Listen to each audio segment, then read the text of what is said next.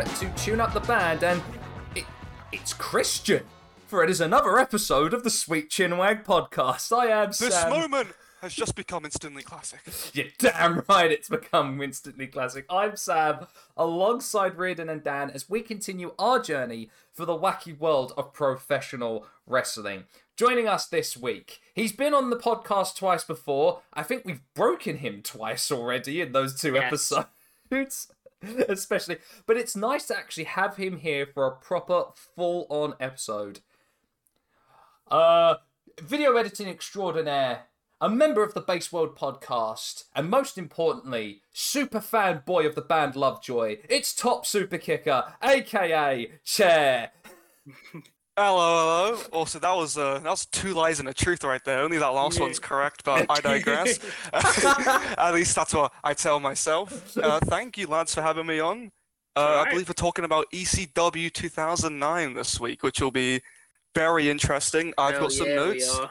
I even have. A, I had a revelation last time. As we are recording this the uh, the Sunday after the second ever AEW Collision. I did notice something about Collision similar to ECW 2009. So uh, I might point that out uh, Yeah. when the moment comes. That Absolutely. hit me like a truck. Absolute chair. It's an absolute pleasure to have you on, sir. I, I mean, I think we're slowly whittling down every single person that's part of the BasedWorld podcast. And uh, look at Get this there way: you beat Chris, Zane, Wyatt, and Tony to this. How does that make you feel?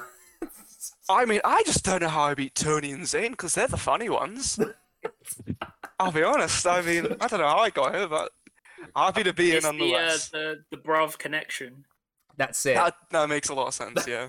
Why do you think we had Cass on for the first? You know, it all makes sense. Anyway, how's everyone been this week? Sweaty, hot, bothered? Because I sure as hell am. All of UK is on above. fire. Yes to all of that. But you know what? It's actually been a pretty good week for me for a variety of things. So I cannot actually like complain too hard. I actually lost my wallet on the bus this week, so it wasn't wasn't great for me either. To be fair. Yin and yang. Right there. Ah, I'll, I'll be honest, lads. I've just been dying in the heat all week. Yeah. that's I- fair. Uh, I've, I've said it before, but uh, the air conditioning is still broken in one half of my workplace. Oh, I'm sorry. So we just have one side of the building that's like ten degrees hotter than everywhere else. That's uh, that's gonna be a pain, yeah. especially since we're a- turning up the heat with ECW 2009. So Hey! it can only get worse. It and, can only I- get worse from and, and as per usual, I've Yeah. just been dying on the inside. Uh, If if if, if there was anything that was going to give me hot flushes, God knows it's ECW 2009. and Braden Hey. Walker. Hell yeah, Braden Walker. We'll get to that bridge when we cross it. we give you this podcast. Thanks to those lovely people over at SoundCloud, Spotify, Google Podcasts, Apple Podcasts, and forever pending other platforms. You know, guys. I'm very happy I I- got to hear that. How dare you? How dare you? How dare pending you? platforms. I was gonna say, I was Did gonna he say, just did he just cut me off? you do realise I, now. I was just very happy that I got to hear the forever pending other platforms, and I got to say it. So I've gotten all I all I wanted. Reardon, you do realise, uh, no, yeah, you do realise now that you can fully go full Darrell on chair now, Reardon. That's that's it. That's it. Will I, That's it. pal? You know what? You know what? You know what? I I can I will take a lot from from the guests, and I do. I take a lot from the guests of this podcast, but I refuse to be cut off because we are always pending, and we always will be, even with people rudely interrupting me. You do realise that even though Melee is his biggest nemesis, even Melee had the decency to wait before before we all made. You have just I made love a, pending I'm gonna other let you platforms. you have just made a powerful enemy. I live for this. so before we get into the Apologies. madness, before we, oh, I mean, we're already in the madness. Before we get to Yeah, the true are. insanity of Chair's defense of ECW in the year 2009, it is time to visit Dan for this week's wrestling news. Dun, dun, dun, dun, dun, dun, down. Wrestling news And it's feeling very oozy. is feeling oozy. Um, yeah, let's jump into it. Uh, let's start with Collision. Yes. Um, and I think the first thing I have to say is I, I, I I'm not feeling the uh, the Chris Jericho Minoru Suzuki team. Me neither. I like. I'm I'm not feeling it. I feel like Minoru Suzuki. It does, you know what it is? It's actually no. It's almost perfect for Suzuki because he's known as the grumpy granddad, and he is completely grumpy and completely granddad like. Yeah, but like I don't. And which is why, just- and the reason he is, is because he's paired with Chris Jericho. Yeah, I know, but uh, that doesn't that doesn't make me happy about it. Like I don't I don't know. It it, It could be it worse. just it just it just doesn't it doesn't feel right. You know, I feel like there's someone else they could have picked. I was gonna say, it could be worse. They could have paired him. They could have had the uh, the wizard Chris Jericho versus Katsuyori Shibata. Actually, no, I'll take that back. I want Shibata to kick I the think living that hell result. out I think I was gonna say. I think that results in Chris Jericho shoot dying. Scratch everything I said. I to want be that fair, the door. to be fair, if Keiji Muto still had knees, he would have taken this spot. Oh, I wish that was the. Oh man. If Oh. he still had knees, he would do it.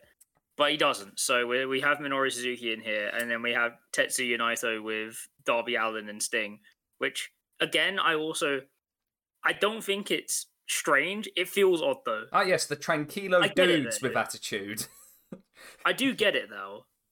I, I, I- I do. I do. I like it. It's a nice kind of like if you want to spin it around the rivalry for the IC title with Naito and Jericho's there, so there's something that to work with there. But Yeah, there is something. There is something there. it's what it's what it is. We've got the f- opening round of the Owen Hart Cup coming up at Forbidden Door, and I'm and I'm I'm I'm rooting for Breadman Satoshi Kojima. Honestly, Yes, because it's the correct choice. He's gonna kill CM Punk.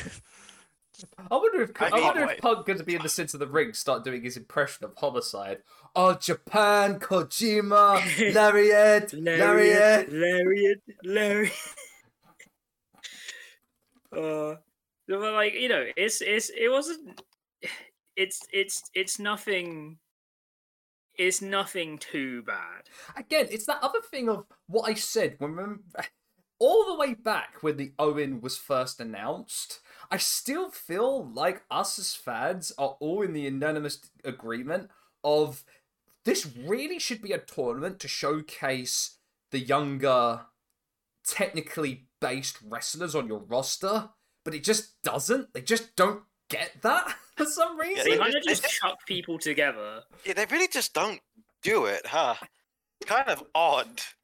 Oh well, at least we'll be able to put on our own version of the Owen Hart tournament on AEW Fight Forever. Basically, I'm just gonna make I'm just basically gonna make Captain Insano like the winner of the Owen Hart. Incredibly based. THQ Nordic, please sponsor the Sweet Chinwag podcast. Listen, they're, they're good for it, I promise. It's- you know what? I didn't even pay Chair to say that. Uh, that's It's just just, remi- the, it's just kindness of my reminding me of the NL bit where they like got they got the thing for the Tokyo Olympics game. And it was like some guy from Sega reached out to us, and ama- amazingly they said yes. Someone at Sega is an NL fan. That's what I'm saying. Um, yeah, we also had uh, Swerve versus Hiroshi Tanahashi, of which the only thing I can say about this is just it's just it's just weird that they just put Swerve in there when he's in the middle of like a feud. I mean, I love Oh, Tanahashi. The man, the man showing his age, but like I can't complain. Hey, oh, I'm I'm just saying I, I can't complain when it was actually a, a very entertaining and fun match. I, I'm look. I, am I one of the only people that's kind of looking forward to that AEW World Championship match, mostly because it'll be kind of like it'll be funny in a way that a lot of super casual fans will be kind of behind Max, and I guess the rest of us will be like, "Fuck him up to Yes, and he says I he's need, a I need, I need a, I need a strong spirited. I, I, I do not know if Tanahashi. I want to believe that Tanahashi has that old boy dog in him.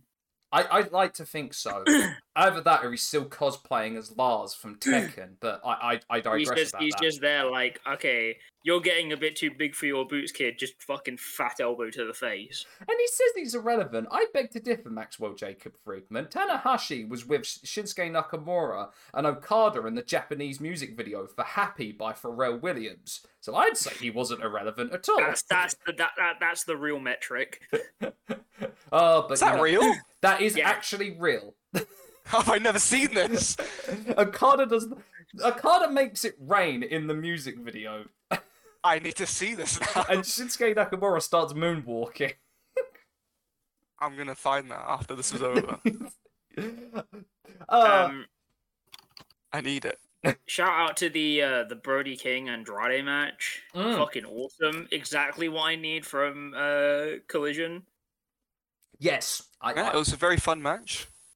very very fun match. I- Dare I- I say, very ECW 2009 match, which is why it was great. He's he, he's he's right, you know. He's right, you know. Don't David encourage him. Here's the thing. Here's the thing. If I were TK, I would be clamoring at the bit to try and keep Andrade and Rush in your company, wouldn't you? Oh yeah, yeah, yeah. But you got to understand though, the, these men, these men have grown up entrenched in lucha heritage. They have no loyalties to anyone except themselves. This this is true. I mean, as I said to you the other week, like I can't wait for the Rush CM Punk match because if Punk complained about I Hangman know, I know. being If he complains about Rush being stiff, Rush is gonna be like, "Okay, I will simply hit you for real." uh looking forward to that day. Yeah, we got Punk and FTR again with Bullet Club Gold. Was it fucking CMFTR Ricky or some shit? They're making it far too complicated. CM Ficky. See, I have it down. That doesn't feel CM right. No. CMFT CMFT Ricky. FT Ricky. No. And then we had the weird fucking combination of the guns and Bullet Club Gold. I, I see right. I the oh the thing about this, yo, the entrance was fucking tough. The entrance was tough, but like, just I, I don't know why, but the concept of seeing the guns and Juice Robinson next to Jay White just doesn't feel right to me. Well, don't you worry. At the end of that match, it looks as if the Guns will be joining Bullet Club Gold, which is Fucking gonna be something. I can't wait that to entrance- Bullet Club Civil War Part 19. That gun entrance with the Bullet Club intro is gonna be absolutely insane. I, I look No matter forward- what song they used to follow it. I look forward to the day then when the Guns face Alex Coughlin and Gabriel Kidd in what is sure to be Yeah. a match. It will certainly be one of the matches of all time. You Hey, damn right. It could be worse. It could be the House of Torture versus Bullet Club Gold. we're actually gonna get a we're actually gonna get a visit from uh, Bullet Club Australia, New Zealand. Suddenly, Ace. I was. gonna- Don't don't don't you worry about it. God damn it. Ah. Um, but yeah, um, I don't really, I haven't really been keeping up much with WWE. I know Roman Reigns has now gone into like fourth all-time longest reign. yes, Bowman Baines himself has. He has. And uh, as the Undertaker would say, that's awesome. um, Um, we do know that there is uh, that the, the the big marquee match that they're putting on for Money in the Bank is this uh, is the uh, is the Bloodline Civil War. Uh, Yeah. between Roman and, and Solo versus the Usos, they I mean they made their own they made their own match specific graphic for this match in particular for Money in the Bank. mhm. That's how you know that they don't give a shit about any other match on the card. Hey, That confuses me though. It- Just because I don't know why, because I feel like I'm in the minority where I'm like, I don't know why Roman still has the title, because I'm I'm of the mindset where I actually think the storyline would kind of be worth a lot more if there were no titles attached to it. Say they all lost the entire bloodline, if they lost their titles all at Mania, I think that could just like emphasize the sort of desperation in like Roman, and I I- feel like that could definitely I Well, the thing, Need the some thing I was saying is that at this point now, the title's not pushing any of the action forward. yeah, right. It doesn't make much difference, and I know like my my friends that keep far more in touch with WWE have been saying to me like, "Oh, like we we need it." I'm fairly sure I've got friends who are just like they're, they're literally just fans of Roman Reigns, just wanting to hold the title as long as possible at this point. Like, I guess, fuck, yeah. like fuck the storyline, Yeah, I feel like and that's what that's what that's what that's whatever. It's not it's not how I'd want to do things, but like, I think people would have been more interested in this Civil War tag match if the case was that the entire empire just fell apart at WrestleMania. I think a lot of people would have been more invested in said storyline, mhm. honestly.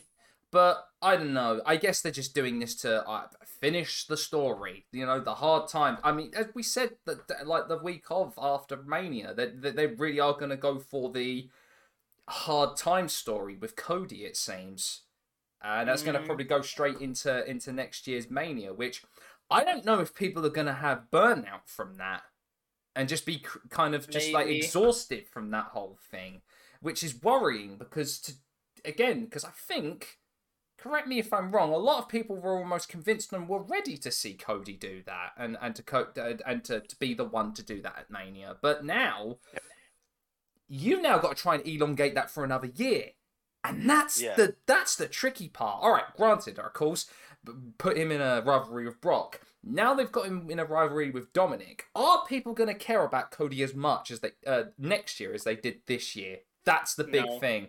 It's still such a confusing. it's gonna take an it's gonna take an effort to do it. It- Yeah. It's still such a confusing decision to me. It really is. It And really, really. I- Like I really like, especially as time has gone on. I'm really I'm like, who has benefited from it? Honest, honestly, truly, because I really I Right. like as good or bad as like as like you know the Brock Brock Cody feud. Like that's neither here or there. Can you any can can you can anyone really say that either participant has really benefited? Like if it was like afterwards, like if Cody had won and then Brock Lesnar did it, I mean, I'd be annoyed because it would look like Brock is just coming immediately for the belt. But you know what I mean? At least it would make Yeah. a little more Yeah, sense. it'd be Brock going after a brand new champion, Yeah. so it makes more sense. Like when Charlotte goes after a new champion. Yeah, exactly. Ah. the way I the way I kind of view the whole Roman thing is is Roman's reign from past Mania till the present is everything that's happened in that time span essentially greater than the moment of Cody winning and his potential reign he would have had like Mm. past Mania. Yeah. I'm of the mindset it isn't because I mean he came back after tearing his fucking I'm sorry, can I swear? Uh, yes, yeah, I I did not- oh yeah, absolutely. Okay, okay. I, I like got myself there. But he tore his pectoral muscle off the bone. He returned at the Rumble, which I wasn't a fan of it being announced, but he still returned. He won the match. I feel like just that kind of story alone of coming back from a serious injury, being at the Rumble, winning. I mean, I feel like it, it's a very simple setup, but it's pro wrestling. It doesn't have to be complicated. That simplicity There's- is sometimes all you need. There's, there's a time and a place. Well, there's a time, there's a place, and there's a method to subverting expectations. This was this was none of them. they just did it for the sake of doing it. It's crazy how it's crazy how it seems how lackadaisical bored we are of it, but we're still talking about Mania. Uh, True. I mean, it's got Like, us the, thing, talking. is- the thing about it, the thing about it is right. Is I think about it like this, right? How many fucking writers did WWE employ? Ugh, a metric ton at this point. I think Right. it's close to twenty. and yet be. none of them can fucking understand why changing away from the expected result is good. They they they know it works, but they don't know why it works, which is why it fucking failed. It's what it is. I, I I imagine. We'll see. I mean, if anything, it looks like we might. I dare say we might actually get LA Knight becoming a world champion at this point. See now that could that could that has potential to be based. I, you know, I'm in certain agreement as a man who did It- watch Impact it- Wrestling around the time Eli Drake was to, there. It has potential to be based. But I feel like more than anything with LA Knight at this point, people are just drawing themselves into a nostalgia trap. I've, and that brings in the com- like the, the argument everyone like, has like, with him. Like LA, LA Knight is brilliant because, like, yes, he is doing like an old bit, but like he just does it all the time and he's infectious with it. but I, I feel like more than anything, that people are convinced that he's gonna like bring the Attitude Era back, and I'm like, that that's not happening. That's Listen, I love the Attitude Era. It's the it's the era that got me into wrestling. I don't want it back. the amount No, of no, times but it's like, but it's, but it's like, it's like, it's like people are like, oh, but like he does like the he does promos like Stone Cold or or Rock. I'm like, yes, that's just because he's he knows what works to do r- wrestling promos. He knows what makes it work. He's good at what he does. I mean, he, he, he, He's he's, a he's a he's a very fun wrestler and has is really good at like catchphrases and just getting your attention. But the problem is though is that people seem to be drawing this line directly between oh he kind of sounds like Stone Cold or The Rock to this man will bring the Attitude Era back. Yeah. Yeah. it's, I'm like this line is not as hyper fine as you think it is. it's true. It's true. But hey, he's been getting over quite some. Uh, su- quite surprisingly, is for me, but at the same time, not surprising, considering that man is is everything they've been wanting since those two. you know what I mean? I mean, he's like what Roman was supposed to be. I Yeah, feel with all the catchphrases, the the extreme level of confidence on the mic. You compare that also WWE right now. So many great in-ring performers, right? But like even some of my favorites, like Drew Gulak and Apollo Crews, I love them to death in the ring. But on the mic, they just they're not quite there. They're, I think they're good, but they're not all the way there. They're not like at that kind of big star caliber. That LA Drew- Knight, Drew I'm not even Drew that big. Gulak is good, but not in the way WWE want He's him good, to yeah. be good. Hon- Like, I'm not even super big fan of LA Knight, and I think he's. But even I can't deny the fact that he's got that star power. Hmm. He's he calls himself a megastar, and I mean, it makes sense. Kayfabe out of kayfabe, it works. honestly, I think it's just honestly, I think this is a uh, a a problem with the fact that there hasn't been any really any new any new managers in WWE well, for ages. Well, they did have Stokely Hathaway, and look what they did to him. Absolutely Like- nothing. They Like had like Bobby Heenan on a silver platter, Reardon, and they did nothing with him. I listen, I I don't. God, that's another thing. Like I could, that's another episode in of itself, a roundtable of what happened to the managers because, like, this is their job. This is their job to do this. Yep.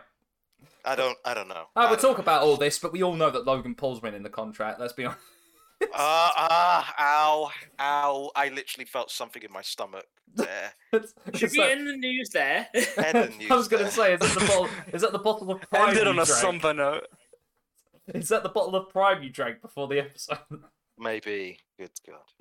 Oh Right. god, who who here has actually drunk prime? Because I haven't. Not me. I have not either. Thank God, No. we're all normal. I'm not gonna spend like 200 quid on a fucking bottle of uh, just random stuff. I don't want What, that. you're kidding me? You- None of us Water's are going to go to, to Wakey Wines and Okay. buy a bottle of Prime for 200 quid. From, from, from what I have heard, tastes like tastes like shit or hype. And no middle ground. It's like ECW 2009. It's either very good or very What bad. ta- tastes was- like shit or hype. I was going to say, I was going to say, kind of reflective of both Logan and JJ's careers. Yo, you shooting? You shooting? I'm shooting. All shit. no, both mostly shit, all hype. That's all I'm saying. That's all I'm saying. With that, we're going to end the. I can't wait till we get sued. Oh gosh, I have shot myself in the foot and never gonna get anywhere as a YouTuber ever again. Uh, THQ Nordic, please. They need the sponsor now more than ever. Please. if you don't, I will attack Chair and you, he'll do the most convincing scream you've ever No. heard. No, no, no, no, no, no, no, no, no. Reardon, let's quickly move over to recommendation corner. Actually, no, I think Dan, you might actually have something for us this week as well. Mm-hmm. What have you got for us then? Uh, my recommendation for this week is uh, Rina Sawayama's set from Glastonbury. It's very awesome, very cool. I heard that Um, um, I I heard that Arctic Monkeys were pants. I Well, heard that a lot. okay, of, I've heard okay. a lot of. I heard that basic, actually. basically, as far as I can tell, it's just people molding about the fact that they like. Well, a, a Alex Turner has been like ill, um, and B they were like, "Oh, why are you playing so many slow songs from from your new from your new material?" Hmm. Ah, one of those. I've, And I've so, heard, like, sorry, I've heard really mixed like things about this year's Glastonbury. I haven't heard anything like good apart from It's like been- the it's Foo been- Fighters. it's been it's been a mess this year. Wow. It's no no one's really, no one's really been on form. It's crazy to think the only positive one I've heard so far was Rick Astley. Well, that brother just does whatever. Rick, that's He because. started he started doing songs by the Smiths. Oh, thank God, I can listen to the Smiths again. Yeah. Listen, listen. Rick Ash, Rick Ashley is a consummate professional. I'm not. I am not surprised that he he went out there and slayed. I mean, Yeah, Rick Rick Rick Astley, uh, Lizzo, Yeah, pretty awesome. Um, and then yeah, I would say Rina Sawayama. Dang, I heard he also took to the drums at one point as well. Probably, I don't look in He, there. but he, he- apparently he took. the- He If took it's any if it's anything that helps, Royal Blood got fucking clowned. Um, Oh, absolutely, boy. as they should, as they should. They were on they were on before um the Foo Fighters, so Oh no. Does anyone know know Oh, who we are? We're a band called Royal Blood that were relevant in the year 2016, and I play the bass because it sounds like a guitar. average Brighton resident. I Anyway, did, I I did not. from Brighton. I'm sorry, I did not know that you had this much, this much feelings towards Royal Blood, Sam. This is new. This is new. look, No, it's, Ro- it's it's it's it's after they did their thing at that other festival, Mhm. and the the crowd weren't feeling them, and it was just kind of like, "Do you guys not know who we are? I can't believe you aren't doing anything." I'm like, "Bro, you're the performers. Your job to get the audience to connect with you."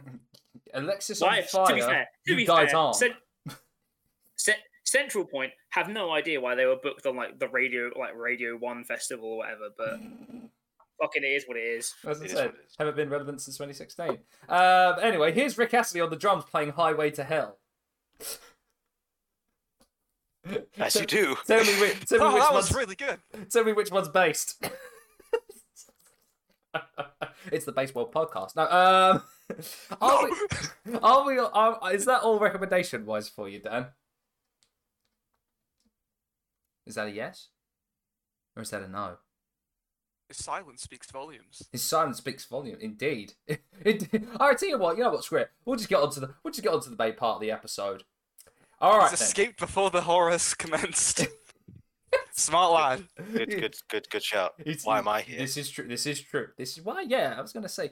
Oh yeah, it's an obligation, Reardon, isn't it? This is the reason why you're here. Yeah, So yeah. It is time to get on to the main portion of the episode. We all thought we were done with ECW all the way back in t- 2020. Fucking hell, that was a long time ago. We did that ECW episode. Oh wow, really? episode 18 and 19. Believe Oh it or not my god. I yeah, I know it's it was- I thought it was so, so much later. What the? Okay, fine. Okay, all right. We thought we were done with ECW, but just like the Al Pacino quote, just when I thought I was up, they pulled me back in.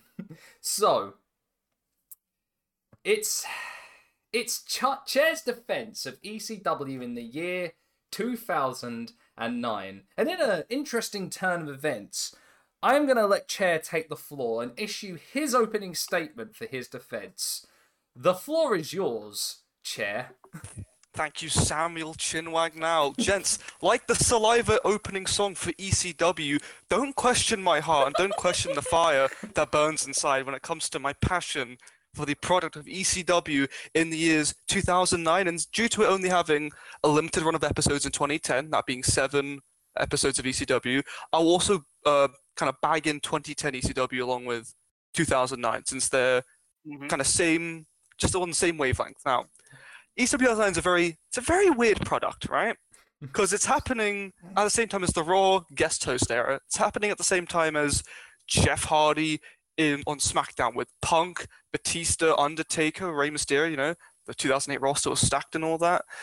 So it's it has a weird spot in WWE's lineage Mhm. and it's I think it's a fantastic wrestling product, and there's a couple reasons for this. Uh, one of the main ones being that it's guys, it's only an hour long.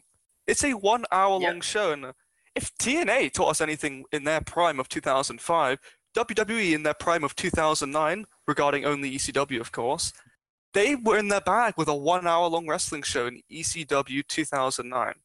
I mean, And now I want Okay. you to tell me how any other wrestling show could compete when they're all over one hour long. Hmm. I better wrestling. I mean, uh, it like I'm I'm sorry, my dude, but that's like that's Uh, sometimes sometimes the Yeah, simplest part, answer is the part, part of it, part of it is, is the market, the name, the time slot, and the channel. Yeah. uh, you're telling me you never wanted to load up sci-fi? Oh watch yeah, my, fa- my favorite my favorite channel to watch reruns of the X Files on. L- l- Look, if I want to, if I want my mum to, to call me from downstairs to watch a bad CGI snake eat someone, which actually happened, she actually did that because my mum is like that. then the Sci-Fi Channel is the way to go. Okay, but I wanna I wanna introduce a separate piece of lore to this. Okay. Oh no. Okay. because I used to watch WWE CW quite a lot. In fact, almost almost religiously. And do you know why that do you know why that is? Enlightened. I do not. No. So, uh, around this time, uh, on UK TV, UK TV channels, uh, they used to show a uh, WWE WECW and then WWE Superstars on Sky One. That is true. Is I true. remember that actually. Yeah. And I used to watch that very religiously because it became before what cult um, UK TV show on Sky Sports, Mr. Sam? Soccer I AM. Yes, it was. Oh God, yeah, of course. Oh, that makes so much sense. and I used to watch it every single morning. So just before you had to witness grown ass men pretending to be Danny Dyer and, and rapping for the heck of it and still moaning about football, you watched ECW and Superstars. Correct. I feel that you got ripped off by actually. You were very watching s- lucky. Well, I was lucky in watching Exactly. ECW and Superstars, but then you got let down by watching fucking Soccer AM. I was a dumb child and I enjoyed it. Who didn't enjoy ECW 2009? Exactly. Reardon, apparently. Ah, he's not on my side. I'm I'm I'm not even close to being convinced by this so far. I've got more, don't you worry. so, alrighty, alrighty, alrighty. Okay. Opening statement done. okay. I need you to convince me a little bit more, Chair. Personalities. I can- Who was there roster wise that I could at least be I'm convinced? so glad you asked. As watching ECW, it is very transparent, and now I'm going to be quite honest here. ECW is not super perfect. It has many flaws. I'm, I'm not trying to convince you that it's a super flawless, perfect wrestling product. It's got its issues, but I think it does well in spite of all that. So, one of the issues is uh, the roster. I will admit, it's not super in depth, it's not lengthy, it's not grand, and it does lack a lot of women wrestlers. I mean, in ECW, you will not find much women's wrestling at all. That is just an unfortunate fact. It was 2009, WWE just did not care about their women's division at the time. Despite this, is however. ECW has a very weird collage of a roster. Now, I'll quickly run through the notable stars I picked up on in my rewatch. And now this will go from kind of jobbers to kind of mid card talent to the people that will constantly appear in the main event. So you have Christian, who's of course Based. the main character. He is essentially the main character of the show. I will In his 200 Hmm. plus day second reign as ECW champion, 204 days to be specific, uh, he uh, he takes on all comers from Goldust, Tommy Dreamer, the team of William Regal, Vladimir Kozlov, and Ezekiel Jackson, known collectively as the Ruthless Roundtable, which you will occasionally see in the SVR games Road to WrestleManias. Mhm. You have Zack Ryder, who's later on accompanied by Rosa Mendes. The Hurricane, who is often intertwined with his arch nemesis, the man known as the Ripper, mainly due to his English heritage, Paul Burchill. Um, Correction, incest Paul Burchill with Katie Lea. They're very prominent on ECW. Did they Yeah, have to be? Archer. Did they have to be? Wait a minute. the Wait a minute. Wait a commentary minute. makes it. What What do you mean incest? There No, was a oh, storyline so- where Paul Burchill gets the hots for his sister. Yeah. He, right, right, right. Uh, Context for this reading, of course. As everyone knows, who unfortunately has to watch wrestling, Vince McMahon has had a massive chubby for an implied incest storyline. To to give you in, to give you context for this, Vince once pitched to have a then pregnant Stephanie McMahon to be to have her kid revealed to uh, to uh, uh, to have been fathered by Vince himself. When Stephanie rejected that, he suggested a change and that Shane be the father of the child. When that didn't work, and he said no, just keeps going. he then he then convinced Paul Burchill to come out off of his pirate gimmick to then be paired with then had just signed to the company, uh, formerly Nikita, and then of course be called Katie Lea Burchill, to then imply incest there. And she would say Mm, stuff Can't- like, can't "Nothing lie, gives so me mad, great." So mad the pirate gimmick went. I, I don't care. But at what cost? That's what the what- Sci-Fi Network wanted. Basically, I still ca- I still remember that first promo to this day of nothing satisfies me more than watching my big brother Paul, and I immediately knew at that point I was like, no, no, no, I need no, to leave right no." now. but thing is, Paul Burchill was one of the main people in ECW in this year. He was. I will go over some. I will after the superstars. I will actually list some of the notable feuds throughout the entire year, if you don't mind. But we still have more superstars to go, gents. Although we have unfortunately finished the women's division with uh, Rosa Mendes and Katie Lea Burchill. They're the only real recurring uh, female superstars in ECW, What- which what, is what, what, what the Bellas in there at one point? Percent. They were. They remained in the intro for quite some time, but they're firmly on kind of Superstars Raw SmackDown at this time. They only really make a one-off appearance, I believe, where they kind of do the announcements for a Yoshitatsu versus Zack Ryder match in an ECW. I do have notes for, so uh, we may get to that. Who knows? Yeah. Rounding out the ECW roster, I've got three names that are you may recognize, gents: Vance Archer, Trent Beretta, and Alex Reynolds. Three stars who are currently in All Elite Wrestling. I still I feel it's I feel like I'm always in a bit of a fever dream when I see short hair, clean cut Vance Archer. like it doesn't register that that's the same guy currently in AEW tearing it up with Jake Roberts as his manager. But how could you forget Vance Archer, Samuel? He debuted in the Sheffield edition of ECW, live from England. He made his debut on the 11th, on the 10th of November, sorry, episode of ECW in 2009. He actually fought Jason Blackwell, who was a, I guess, Sheffield indie wrestler who got a very large pop out. Vance Archer got nothing from the crowd, and he squashed him in due course. But How dare ECW is very fun. How dare, how dare the English crowd not pop for Vance Archer?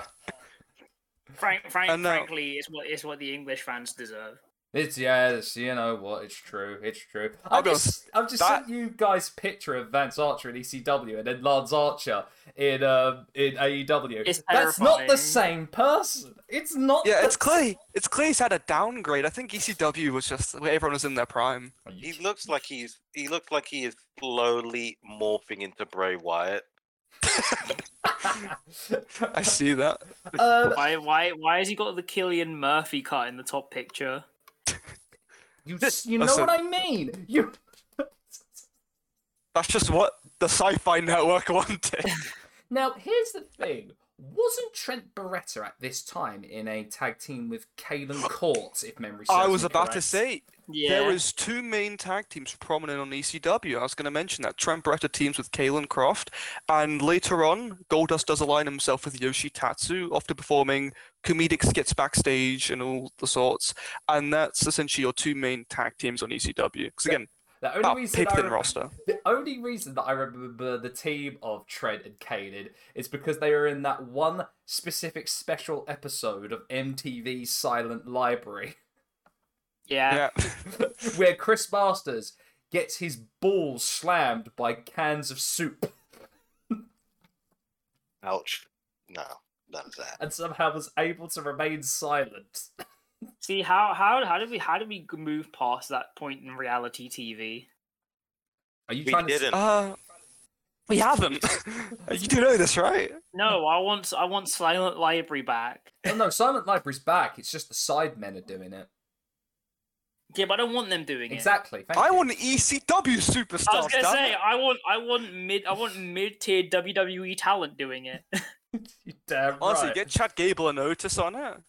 I mean, You see, perfect show. it'd be that'd be absolutely perfect. Anyway, the one that surprised me that I completely forgot about though was Dark Order's Alex Reynolds. Yeah, I he's swear he was literally mainly there for like what's the equivalent of a cup of coffee. no, he's there. I mean, you could. It's kind of like that. He's a semi-occurring sort of enhancement talent. He's, but he does get his occasional time in the spotlight. You know what He's surprises, also surprises the heck out of me? That man not has know. not aged since 2009. Uh, he looks the exact same. It's jarring.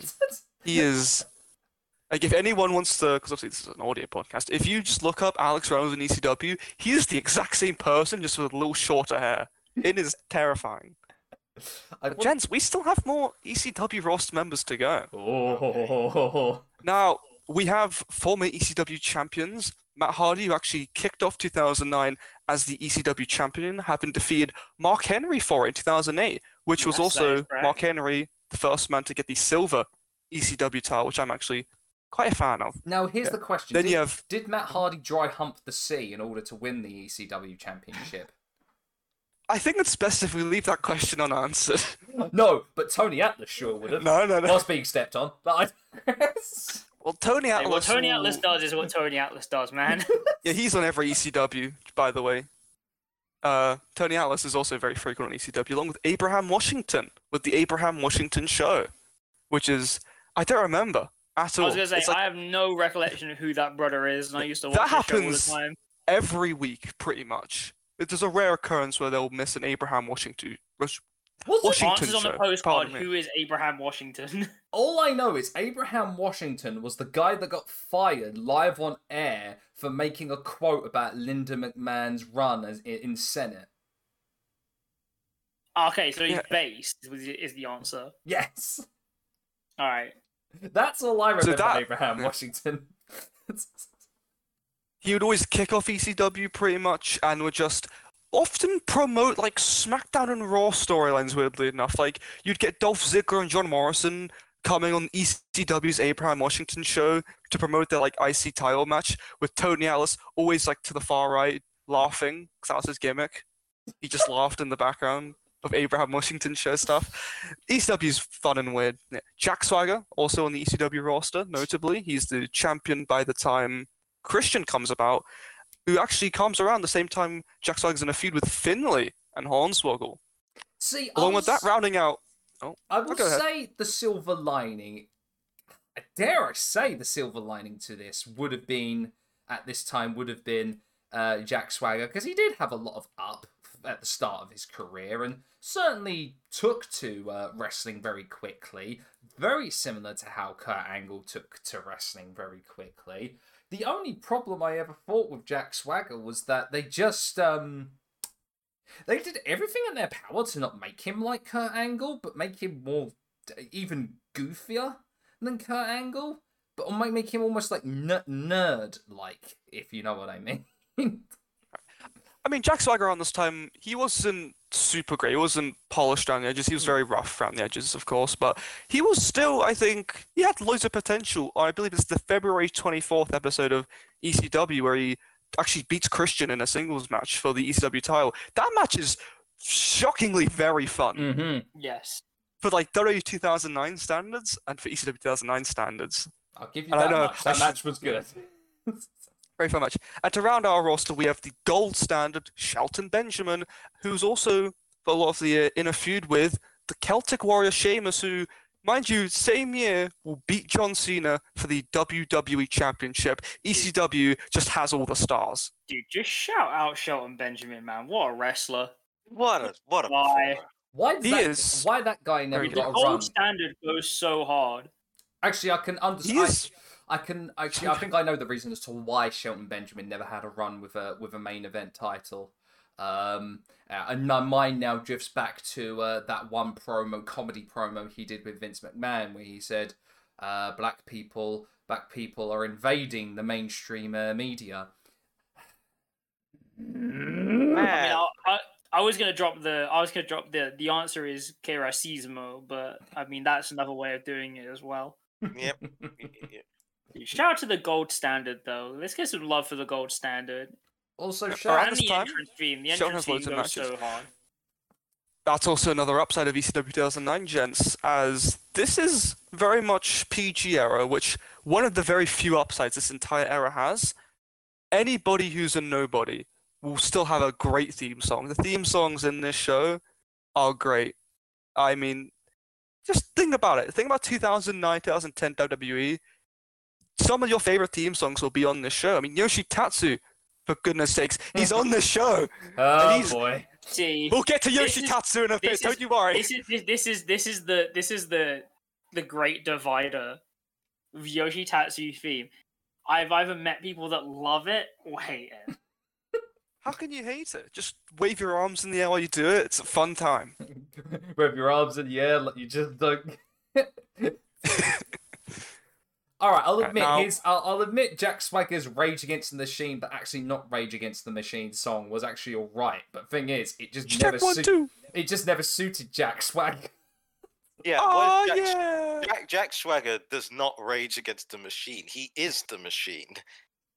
Thank you. He he really is. Like like his entire All American gimmick was that he was the machine.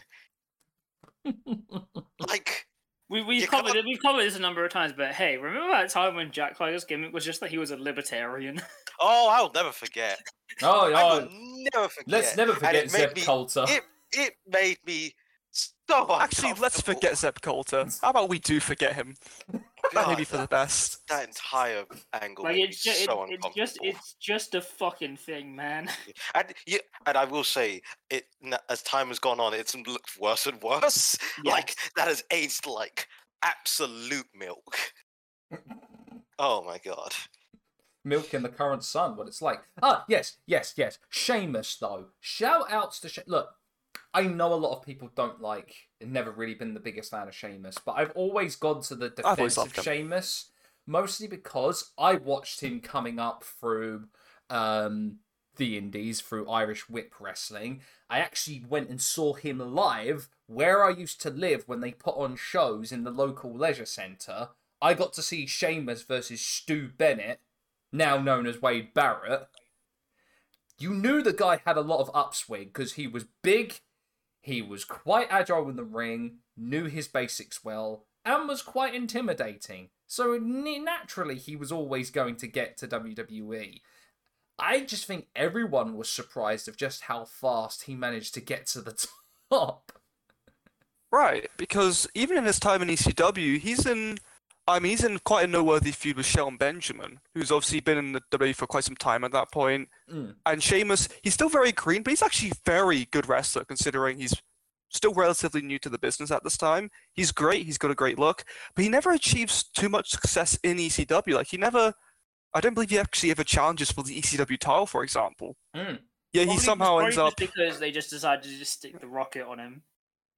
But do you remember he wasn't supposed to beat Cena, I believe, for the WWE title. That was a botch that they did just keep going. But Yeah, he got even then he got a title match against John Cena when he never even got on an ECW, which is very odd to me. Uh, everyone remember the contract signing for that John Cena Sheamus match and who officiated it?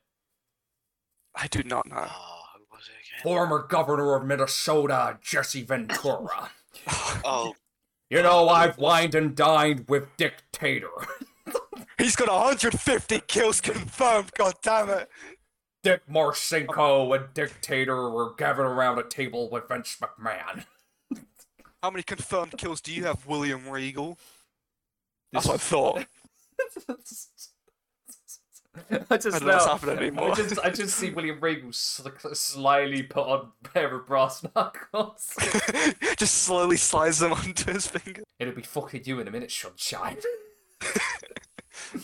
Oh, pissing his tea or something. Anyways, so I know you're thinking, I've just displayed a very odd roster. It's got some weak clicks. It's also got some heavy hitters with Goldust Yoshitatsu, Sheamus, and Benjamin, and Christian, of course. Why is this a good thing? I think it's because of one thing. Synergy. With a roster this thin, you can only have so many pairings, especially with positions on the card. Not everyone's going to be a main eventer. Not everyone's going to be like middle card, you know? Everyone's going to be around the place. So these people often be facing each other multiple times, and you may think this is boring, and it can get boring at times, but the chemistry wrestlers develop in this time is actually kind of immaculate. For example, there is a match between Shelton, uh, not Shelton Benjamin, Yoshitatsu and Zack Ryder that's phenomenal. And like Yeah. each time they wrestle, it just gets better. They they're a great pairing, I think, to study in terms of they're not great when they first start having matches with each other, but along the line, they just get so much better and better not only as wrestlers, but chemistry with each other. Now, oh, is this Easy, is yeah. this during the time Zack Ryder as well is just embraced the Long Island bro gimmick, and he's wearing Yep, that with one weird- legged pants. Yes, the one leg Yeah. tights. I'm very glad you brought up his gimmick though. as ECW 2009 around this time, since it's it's a very short show, one hour, and it's pre-taped. They do often fill it with video packages to fill the time, whether it's promoting the next John Cena Randy on pay-per-view match or Raw SmackDown. They will also just have video packages promoting the superstars on ECW. Hmm. a very noble one being a Christian video package, which has the Christian at the beginning of it. Yeah. At last. So that's now Zack Ryder also has a video package, and what I find very funny about it is they play this, mind you, for so many months, about over six months at least. They play the same video package, maybe once every week. And Zack Ryder's name at the end, it has a little graphic with his name. It's spelt wrong. It's spelled Z A C H Ryder. It's there Um, forever. My favorite Zack fix. Ryder. They never fix it. Like it's It's a multiverse always variant. You know what? No, I no. You know what? I just thought of a joke, and I'm gonna bite my tongue. No, I'm not going to bite my tongue. It's officially across the Riderverse. Boom. Done. No, I I was going it. to say because of the misspelling and the one-legged tights. Does this mean that they thought that they re-signed Zach Gowen instead of Zach Ryder? I Who mean, he just Who grew his leg back. I'm pretty sure. I'm pretty sure Zach Gowen had two-legged It's a tights. though, if wrestling I'm correct. miracle. yes, he did. He did actually. Yeah, so that wouldn't even make sense. Uh, Vince wouldn't know any better, anyways. But Who are Anyway, ya? so- as I've said, in this time you're going to get very limited matchups, which I think actually builds TCW's character. It's going to get loads of chemistry, loads of solid uh, TV matchups. I think the best part about it is that you've got people there that are just solid wrestlers for the most part. Right. Because like for like, gonna- for like for like for like every Sheamus, for every Ezekiel Jackson, for every um Vladimir Kozlov. yeah. You get You have, DJ Gabriel. Excuse excuse me. Oh no. No, as I was gonna say you have you have a you have a Christian, you have a Shelton Benjamin, you have a Yoshitatsu, Right. who can at least carry anyone to a serviceable match. I mean, Shelton Benjamin can make anyone look good, really. Mm. Shelton Benjamin has some fun matches with the enhancement talent because he actually, I guess in this time he's just very selfless. He'll give enhancement talent quite a bit in his matches with them when he occasionally gets like that kind of squash match. Like he'll let them get some offense in, and he'll he'll give them some beautiful looking Paydirts, and they will sell it well. It's actually very fun This squash matches. This is Weirdly enough. This is true. Despite all of it, they did have some very good roster members. I have to ask a question, Chair. I don't know if it was this year or it. would have been next of the next year. But was I mean, I do count 2010. I think was it ECW was it SmackDown where they had that weird Hade Vansen vignette that and it never came to anything because Vince saw him. He was too short and immediately fired him. I don't. I, that may be a SmackDown thing because I did not ever recall seeing that. Because I do know be that fair, might- Vansen was supposed to debut for ECW, and then eventually have a feud with the Undertaker for that year's wrestle or for the next year's WrestleMania. But they did one vignette. Vince saw how tall he was and immediately fired him. Poor Now that, my friends, is being welcomed to the land of the extreme. Now, in this time, we get some feuds that I think are actually quite fun. Christian is quite notoriously just in like an infinite feud with the Ruthless roundtable, that being Kozlov, Big Zeke, and William Regal. I mean, he's he's against these three for pretty much ever. now You get Hurricane versus oh, yeah. Paul Burchill, which is a very weird A thing, a thing. It is one a- of the rivalries of all time. It's it's Shane Helms dressed as a superhero. They acknowledge that he, it's Shane Helms. They acknowledge when he gets like DUIs and things against. He's supposed to be the face, mind you, against incest Paul Burchill, who gets booed in England. Uh, they I think they have like a their blow off match is like a mask versus career. It's very weird. It's also like three months long or something. It it had no right being there. I. Odd times. Now, here's the question about I forgot about the Ruthless Round Table. Because Kozlov was part of the Round Table, does that mean on the table itself there were Pringles in a bowl? Pringles in a bowl. Well, uh, Yeah, he, he had to Pringles make in a sure bowl. that uh, he made sure that uh, Zeke would bring your steamy bowl. so something along those lines, I believe. Yeah, Kozlov Uh. at this time, you think would be maybe the star of the group actually, due to the fact that he's beaten Undertaker clean. No, but it's Ezekiel Jackson, isn't it? Exactly, it's Ezekiel Jackson, also in red trunks. They they love their red. It's ECW after all. Red is extreme. Which is, I mean, actually, it's funny you say that. ECW has a very inconsistent look. I mean, we all know that it looks red with like the kind of futuristic overlays, but there's one weird thing, very inconsistent about 2009 ECW. I know this may seem like I'm not defending it, but I just think it's a nice bit of charm. So the ring apron, right? It's the ECW just apron. It's just one big logo. Now you know when you play 2K, you download an arena, and it's gonna be like a texture that you just put across the whole apron. Yeah. At some point, I think they lost the original ECW apron, so they had to get a replacement. Now, the replacement is like if they had that 2K logo, but they didn't fill it in all the way. Like they didn't stretch it enough, so it cuts off at like the like the middle third of the apron. So there's just like loads of emptiness around it, and it's just very odd looking. And like sometimes they'll go back to the right apron for one show, then they get the wrong apron again. It's Nice. it's so odd. ECW 2009 has so many weird, like kind of things like this, where it's just inconsistencies. I mean, they've got like no tag teams. They've got a weird talk show no one remembers. They've got a surprisingly strong but thin roster. I mean, at this If- point, WWE really didn't care about tag teams. It was No, just like really whoever This- was flavor of the month. This was really the wasteland for tag teams around this time. Right, and I know it feels like I've actually been dogpiling in ECW, but I say all this because these are these are definitely some flaws, but there's also some strengths here. But I think this all builds up into a neat little package. So I'm going to start now It's If not a you bug, guys- it's a feature. Yeah, I'm going to describe some of the shows I've watched of ECW 2009 and essentially describe how all this will roll up into a typical episode of the show. How these pieces come together to form an hour long wrestling program, which I believe is definitely flawed, but I, I still think it's still almost flawless. Hmm. It does exactly what it wants to do with resounding success. Now, gents, I believe let's start with a fun episode the February 10th, 2009 episode of ECW, or as some may know, the episode where it's it's Christian. He returns to East to WWE, specifically ECW, after his return got leaked online. So he was no longer going to be in, I believe it was a world title feud on SmackDown. He was Mhm. planned for. It got leaked online. He got sent to ECW. Maybe maybe a blessing in disguise, though. Who knows? Yeah. So the show just opens with a recap video from the previous week of Finlay versus Jack Swagger. That's the current big feud in ECW. Everyone's favorite wrestlers, Jack Swagger and Finlay. They're having a match at No Way Out for the silver ECW title. I think we're all excited for that. That's going to be a great match.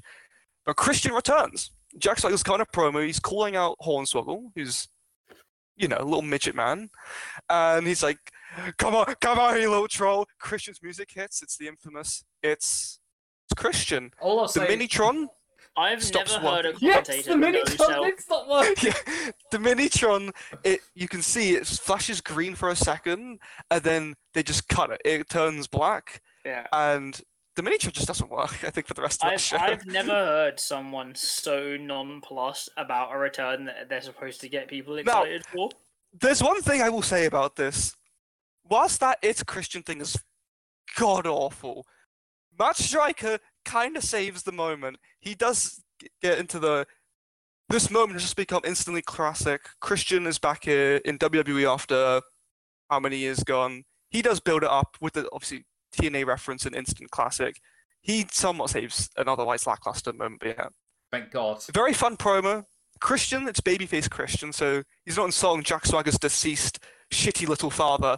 He's just insulting his stutter and essentially saying he's going to face the winner of Finlay versus Swagger, you know, which he then gets uh, challenged to a match at the end of the show. So it's Christian versus Jack Swagger for the main event of ECW 2009. The man's returned and he's already working because, you know, Christian, as you will find out in ECW 2009, is a bloody good worker. Mm. People point To to, quote his the man TNA in run. uh, 2021 slash 22, He's outworking outwork everyone. everyone. people point to his TNA run as being fantastic because it, it obviously is. I'm not trying to say this is better, obviously, but this run is still severely underappreciated, which I feel like is a common theme in Christian's career. This man carries a brand for like an entire year, and he does not get the respect I think he deserves. But yeah, anyways, interestingly enough, we get backstage with uh, with Teddy Long right after, and he just announced that he's signed Christian to ECW and that he's going to be a permanent part of the brand. Very exciting news because uh, notice how I skipped the like start of ECW 2009. The beginning of the year was not very good. All that happened was Jack Swagger beat Matt Hardy for the title. Yep. Not not very uh informing. I do think ECW as a brand needed Christian. That's why I think it's so good because Christian gives it that life that makes everyone else also want to try. It's I don't know. He's that sort of saving grace, if anything, for the brand. Hmm. Yeah. And I do think the brand ECW had a lot more going for it if they didn't get cancelled. I will get into that with uh. I think my obvious feelings about Yoshitatsu. Tommy Dreamer, also right after that Teddy Long segment, gets jobber entranced. They cut back, he's just in the ring with his music playing, he gets the name play. I just think it's really funny that Tommy Dreamer on ECW got the jobber entrance. Because guess who comes out next? Paul Burchill, In it? Fedora Oh, in and Fedora. jeans. Slammy winner, Miz with Oh, Morrison. No. Oh. They are oh, not in that- ECW at the time, but they are here to beat the piss out of Tommy Dreamer. That's and I just love it. Rude. That's just rude. And may I just say, Miz practically squashes Tommy Dreamer and he beats him with like EC3's old finisher. it is it is so funny how quickly Tommy Dreamer loses to Fedora Miz on ECW. The chick It's, mag- uh, is this peak chick magnet Miz we're talking here? Yes, this Oh, is no, Miz and Morrison. worse. This is Dirt Sheet 20 SBR 2010 Miz and Morrison. Ah, no. And also, right after this, we get a lovely advert for Afro Samurai, which I mentioned because integrate into the Afro Samurai advert is a recap from last week of Boogeyman killing Jamie Noble. He killed him. He killed the poor little jobber Jamie Noble. He put worms in him. He, he did terrible things to Jamie Noble. It was terrifying. You then cut to a backstage segment. Boogeyman did nothing Yeah. wrong. Well, Birdie. We'll see, because Jamie Noble heads backstage next. He complains to Tiffany and Teddy Long. He's in their office saying, "Listen, eh, I'm I'm upset. I'm upset. Uh, get Boogeyman off your show." May I just add, by the way, because uh, I guess WWE wanted to point out that Teddy Long is black, so they decorate his office with a just a random picture of Martin Luther King Jr. It's just framed in the background for some reason. There's no real reason. It's just there next to a poster for the WWE Voices 9 album, which is Just Oh. wonderful set dressing. Very good album, by the way. And anyways, whilst we're in the office with Jamie Noble, Tiffany, who's not GM yet, uh, Teddy Long is still GM at this time because he was GMing, I believe, SmackDown ACW. Mm. Guess who comes in the GM office? Tyson Kidd announcing he's going to make his WWE debut tonight. Oh, is this Yep. Tyson? Is this Tyson Kidd with bald head and the weird quiff at the end of the, The weird little hair. Yeah, yeah the and tuft of Natalya. hair at the front. Yeah. Yep. looking So, like uh, a looking like a knockoff Ronaldo from 2002. Yeah, uh, so yeah, Tyson Kidd makes his WWE debut later tonight, which is a very weird thing. He's just randomly on this ECW episode to like no fanfare. He's a heart. you think they would have him up a bit more, but I guess not. Anyways, backstage segments, just Finlay welcoming Christian ECW, typical thing. Uh, it's the first peek at Christian's new ring gear, except by this time he's abandoned his TNA gears, uh, previous WWE run gear of the Seas, where he's got the new kind of fancy lettering, if you know what I Hmm, mean. Yes. Yeah. Yes, I think it was a do like this copyright. I think it was actually a copyright issue because he licensed that original lo- that original logo when he moved to TNA. He that got licensed to TNA, and so when he moved back, he couldn't use it because it was actually a property of TNA. See, that's always weird to me because I've heard people say that, but I've also seen images of Christian at a house show, silver EC title on his shoulder, with that old gear on. Yeah, it's So he did. So strange. I've heard the copyright story. I've also heard that Christian wanted to change it and stuff. I I mean, it's it's good looking gear. I can't complain. The I do- colors. mm, I do. He always changes the colors. It's it's fun. Hmm. It's like you just go in superstar threads, and that's he just comes out and you show us some different superstar thread color changes. It's very fun. Yes. So, yeah, It Uh, gives uh, Evan fighting, Bourne? fighting game vibes. Yes. Evan Bourne has a little promo, like video package, hyping up his return. Some are which born is- to fly, some are born to sing. I that song was playing. And can we just point out Evan Bourne is so fantastic. He is Dude, he goes so crazy. Here's the, here's the in question. this Do in we this area. He's prefer- Do we prefer Jet Fighter uh, Matt Sydal, or do we prefer Stoner with the third eye Matt Sydal? Third eye. yeah. Third eye's Is a there lot a of way that we can combine the two? Jet Stoner. He flies a jet with three eyes. The Stone Jet Flyer. Oh, Man, man. man, that, that's the third Top Gun for you. No, but like like Airborne Evan Bourne, dude, that goes so crazy. Evan Bourne is tremendous at the time, and he does, I believe, have a match with Mike Knox on a later ECW, which we'll get to, which is actually a very like it's a very bl- it's a TV match, but it's a very fun TV match, Mm. especially uh, 'cause it's 2009 WWE. Keep that in mind.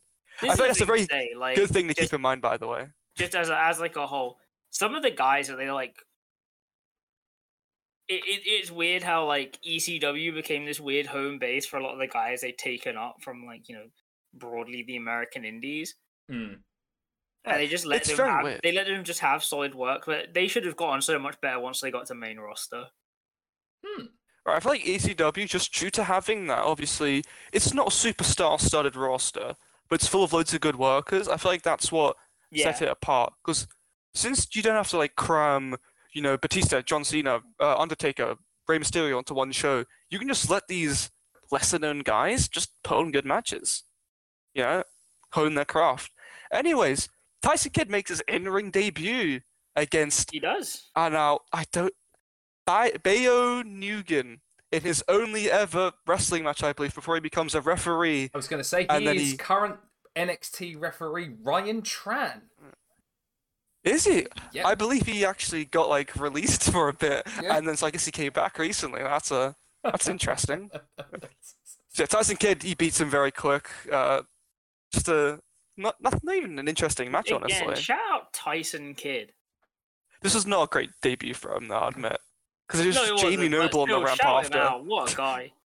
Uh, anyways, WWE tops Billboard here. Voices, WWE The Music Volume 9 is the number one soundtrack in America, beating out Twilight, Cadillac Records, and Slumdog Millionaire.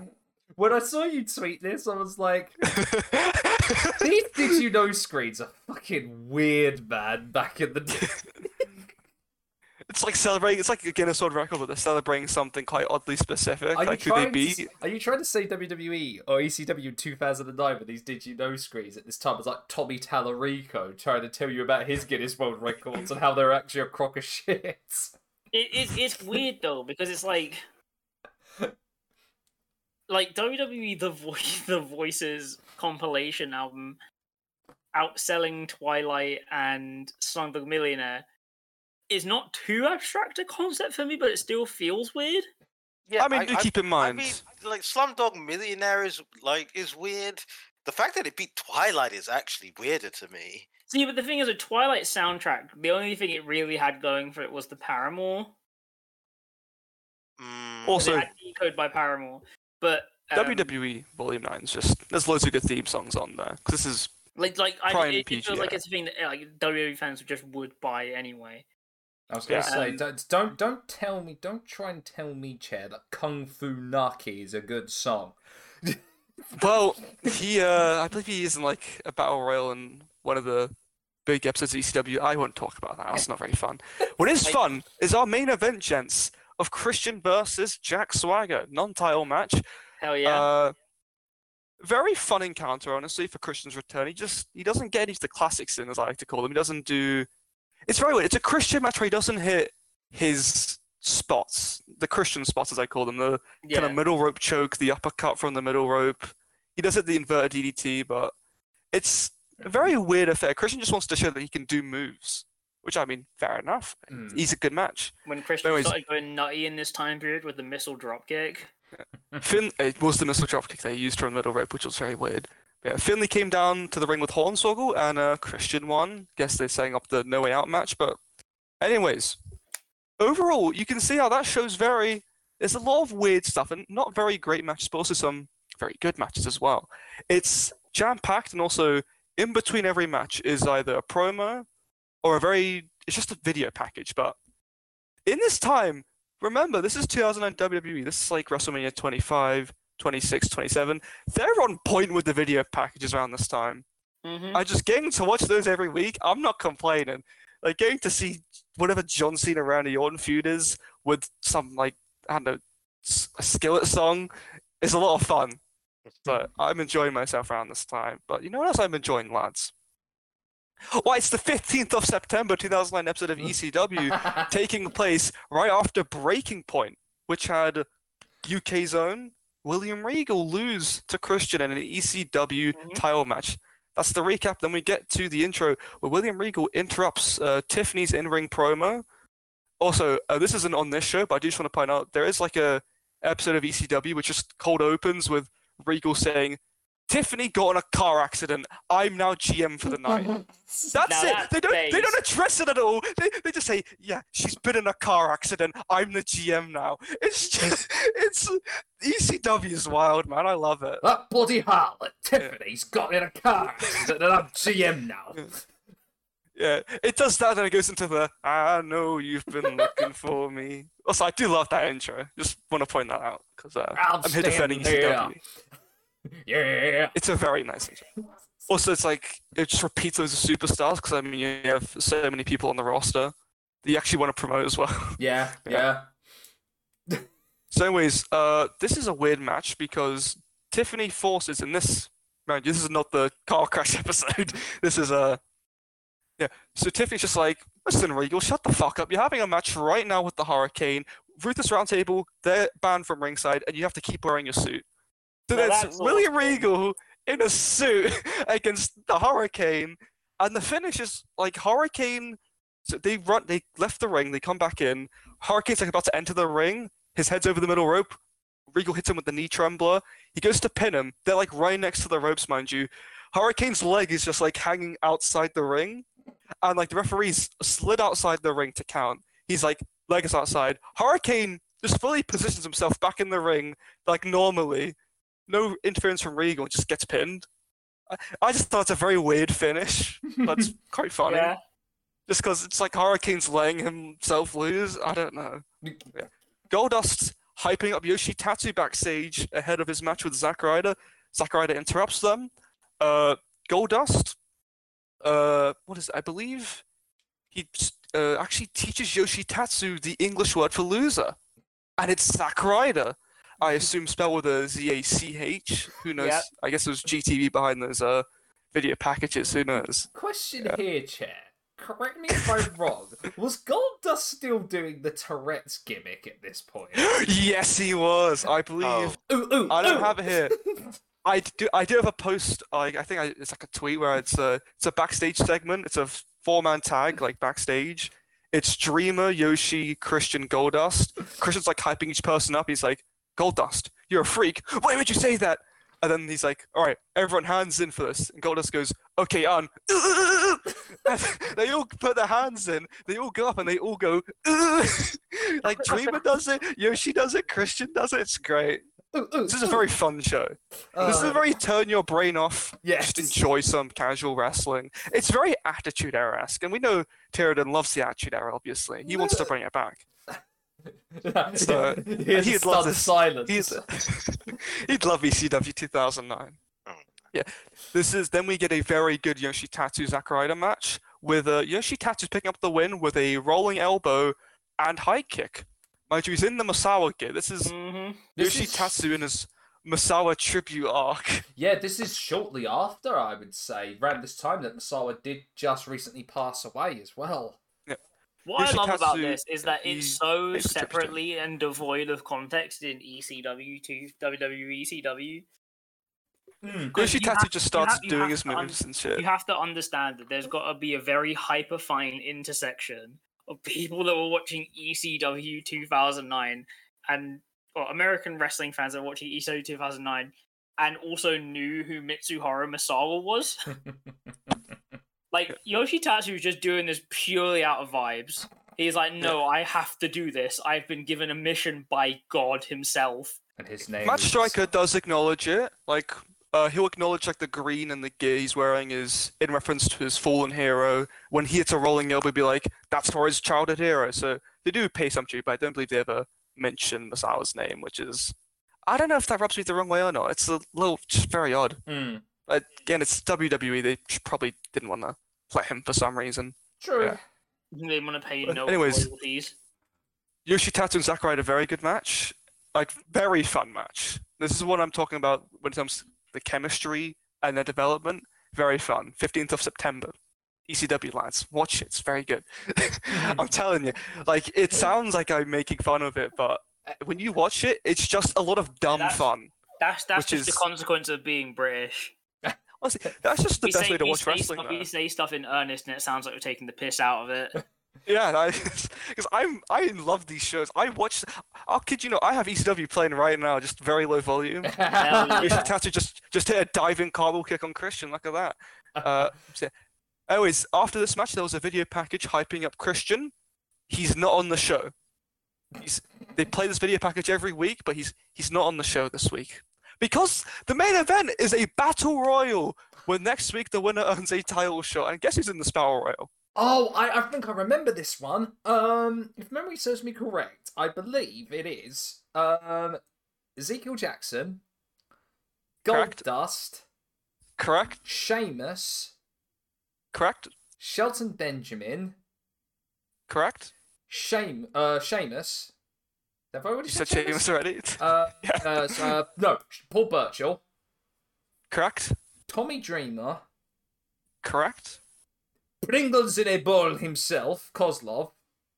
Of course. He has actually has a, he has a stare down with Zeke that's supposed to be like a big like the crowd's gonna cheer big for this. It's the it's the Ruthless Roundtable like tease. I don't know. And it's basically Kozlov just whispering to Ezekiel Jackson, I love double double E. I love Yoshi Tatsu. yes. Who was the He was in a match one? with Zack Ryder in the match earlier, mind you. Who was the last one? I'll give you a hint. He may have also had a match earlier in the night. Maybe also with Yoshitatsu. Was it Zack Ryder? I did say, oh, yeah, Zack Ryder. Yeah. But wasn't it someone the roster's else? so paper thick. Tyler Reks as well. Yes. Tyler Reks. Yes, that was the oh. one. Tyler Reks, noted ECW alumni.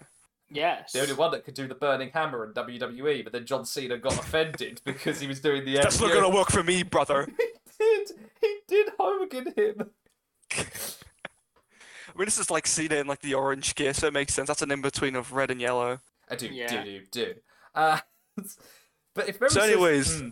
Yeah. Oh no, go ahead. oh, if memory serves me correct, I know who wins this one. I think I know who wins, but I'll let you do the honors there, chair. Yeah. So Yoshi Tatsu obviously beat Zack Ryder early in the night, and now he's got this big opportunity in the Battle Royal.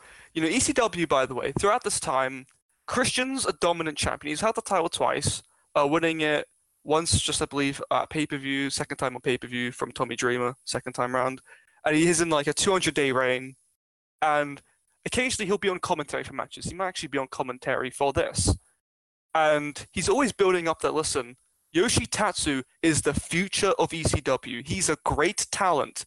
He's a future champion, but he's not beating me for it. They always set that up.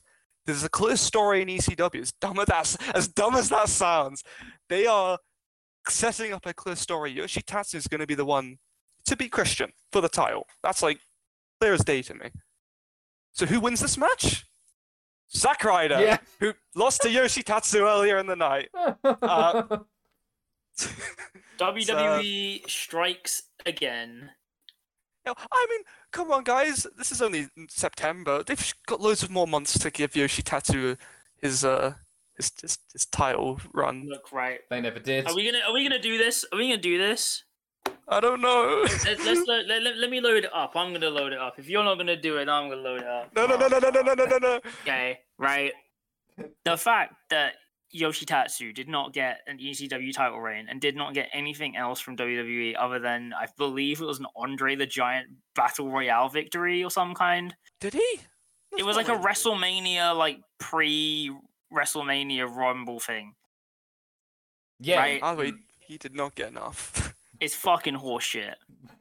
This man Yoshi is Tattoo incredible. this time. Yeah, he's up there with Christian. I think him and Christian are tied for work rate in ECW. They both, you put them in the ring with anyone, hell, even Tommy Dreamer, and you get a good match. I'll be I'll respectfully chat. I'm not putting Tommy Dreamer and work rate in the same sentence. Um, he's getting carried. It's okay. right? Yoshitatsu was fucking awesome, and I'm so sad he didn't get more. But I am happy that he was able to go and do stuff in All Japan, even if he did become Big Carney. I don't care. No, he's living his best life. To exist in All Japan, you have to be Big Carney anyway. He The man's also did- awesome. he He's also- underrated. He's been overlooked. Yoshitatsu's fucking brilliant. And he also did probably the best English commentary for one Wrestle Kingdom.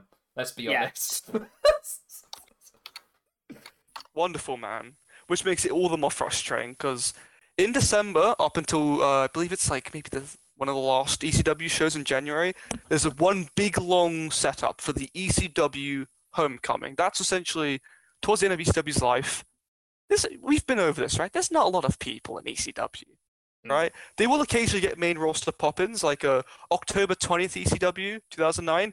Chris Jericho, Unified Tag Team Champion, I believe, with uh, either Edge or Big Show. He's just he pops up on ECW. He's like, I want a match with Christian for the title. They just have a nice. They just have like a 15 minute match, which is very fun. You know, CM Punk pops up, Mark Henry pops up. People just pop up often to give kind of Christian that big title match, which I think's a lot of fun and just adds to his reign. But yeah, the ECW Homecoming was this event where they just get loads of past, uh, dare I say, ECW originals to compete to earn a shot at the ECW title at the Royal Rumble. And now, lads, let's run through some of our favorite ECW originals in the Homecoming tournament. Of course, we have Kane, Mark Henry, CM Punk. You won't get this. Evan Bourne, my favorite ECW original. yes. Uh, Ezekiel Jackson, who's still in ECW. yes, he's, there's no homecoming. He's still there, but yeah, I don't know. But homecoming just has like loads of former ECW champions, pretty much. And Ezekiel Jackson wins the match to get Christian at the Rumble. He ah. loses at the Royal Rumble at the end of January. He lose. Keep this in mind. He lost on pay per view to Christian for the title. Two weeks later, he beats him for the title on the final episode of ECW. What the fuck? You, you could have Ah, just given it to. Yoshitatsu.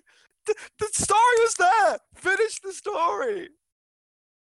It frustrates me so much because I, they were clearly building up with Christian being cocky, like, yeah, Yoshi was gonna win the title. He's not beating me for it. It's clear Yoshi was gonna beat him. Then we get chicken shit heel Christian or something against Yoshi Tatsu. That would have been fun. He could have made fun of his dead father. But what did we get? Ezekiel Jackson as a We one hadn't, day we hadn't champion. reached that evolution of Christian yet. He wasn't wearing turtlenecks at that point, Chair. Yeah. And we wouldn't get to that point. Power. Maybe we would have gotten there if they didn't cancel ECW. Look, right, You'd have it's, well, there it's well established that when a villain wears a turtleneck, it reaches another level. Yeah, but that's just that's one thing that just super frustrates me. I don't know why. Okay, okay. Events wise, you picked out quite a good actually bunch of uh, matches and good ECWs there. I'm glad you brought up the Swagger Christian one because honestly, for free TV, that match should not have been on ECW television. Honestly, that should have been kind of a pay per view match. That was very, very good. they just didn't want to put ECW on pay per view. That was the real thing. After this December to Dismember, I I was can't gonna say, December blame to them. let's be December honest. really did enough damage.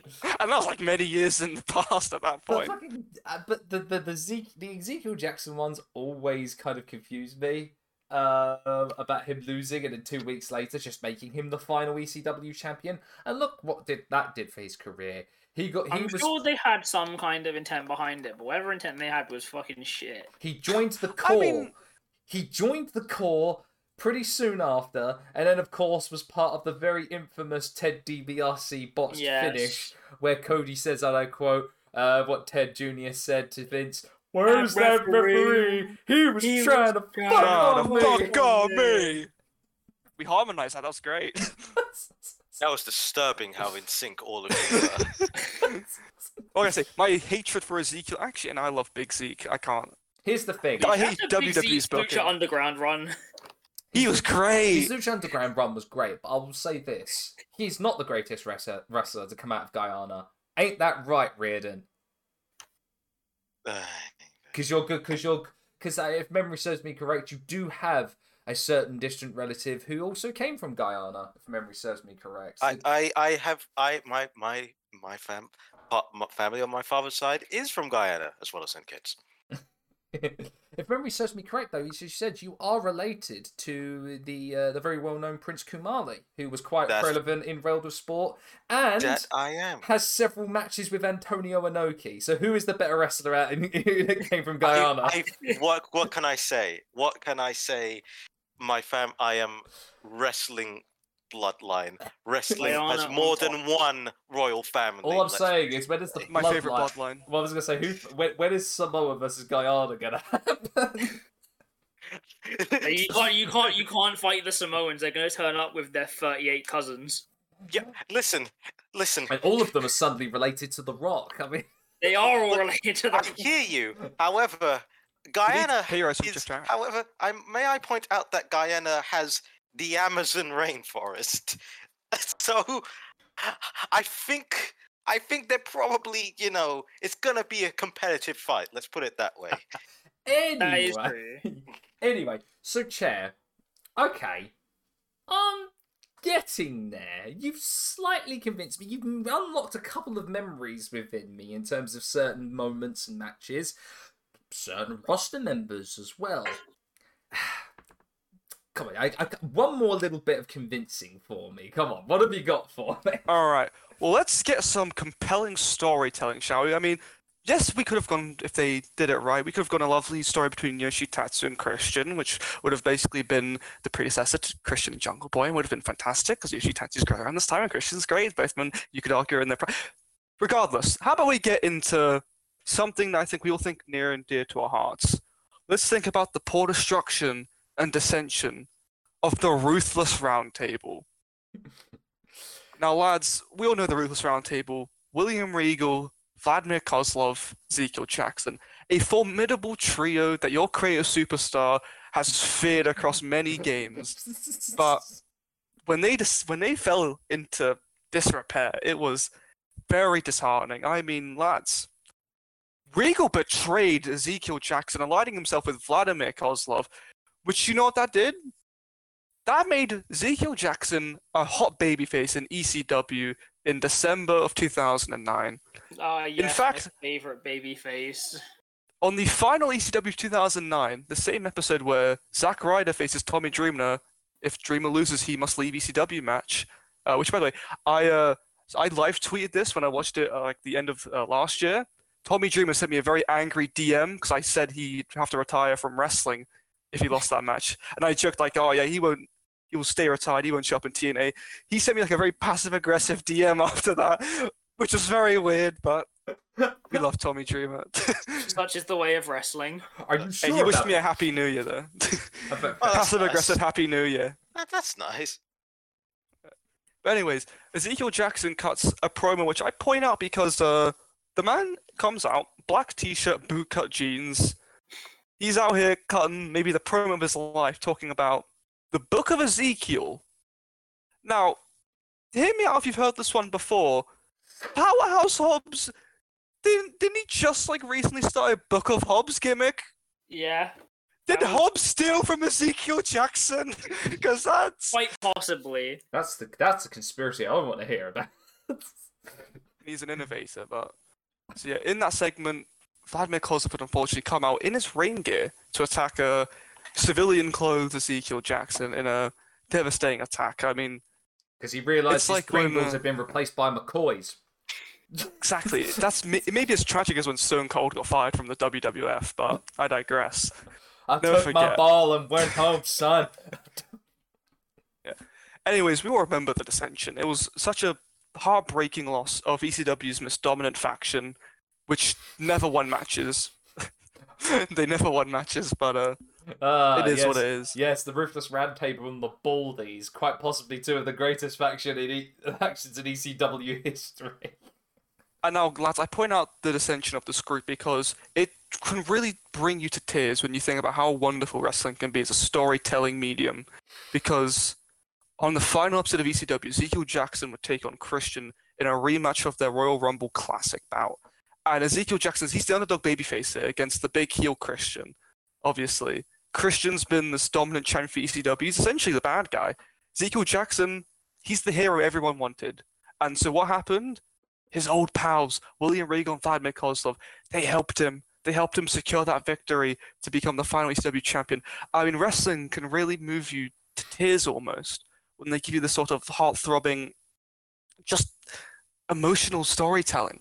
Ezekiel Jackson finally, big underdog that he is, he cheated to win the ECW title. I mean, if that doesn't convince you that ECW 2009 is a great product, I don't know what will. I think it's We've just- got- I think it's the look of relief on Regal's face as the final shot when he's holding Zeke's arm up that makes you realise. It's like rock. Thank, thank fuck, ECW's finally over. I can go home now. I ain't got to deal with Christian anymore now. It's like Rock and Roman at the end of the 2015 Rumble. It's great. What? ECW's we've been through very weird product, some inconsistent storytelling, uh, Vince- star-studded yet not star-studded roster, guest stars from the main roster popping up like Punk and Jericho quite frequently actually. R-Truth even I think has a tag match with Christian. And then you've also got stuff like incest Paul Burchill, who's in a perpetual feud with DUI Hurricane. It's it's a very weird product, but it's a very fun product. It's nostalgic, which keep in mind when I say I like ECW 2009, that's because I have so much fun watching it.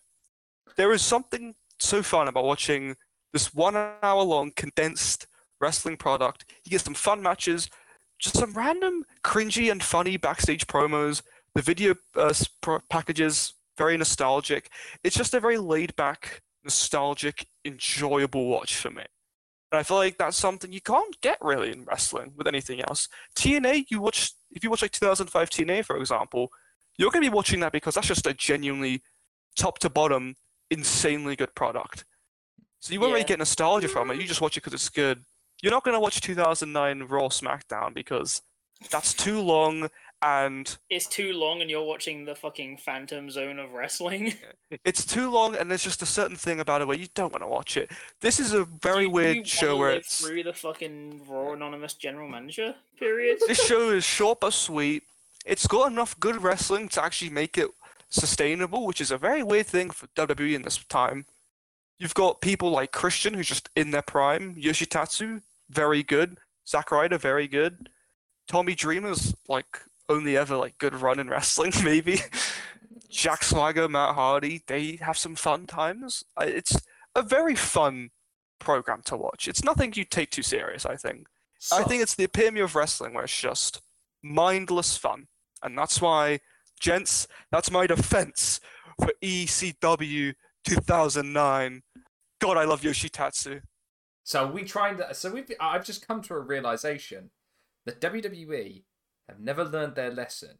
Despite all of that good stuff, no one ends up watching it. They did it with ECW.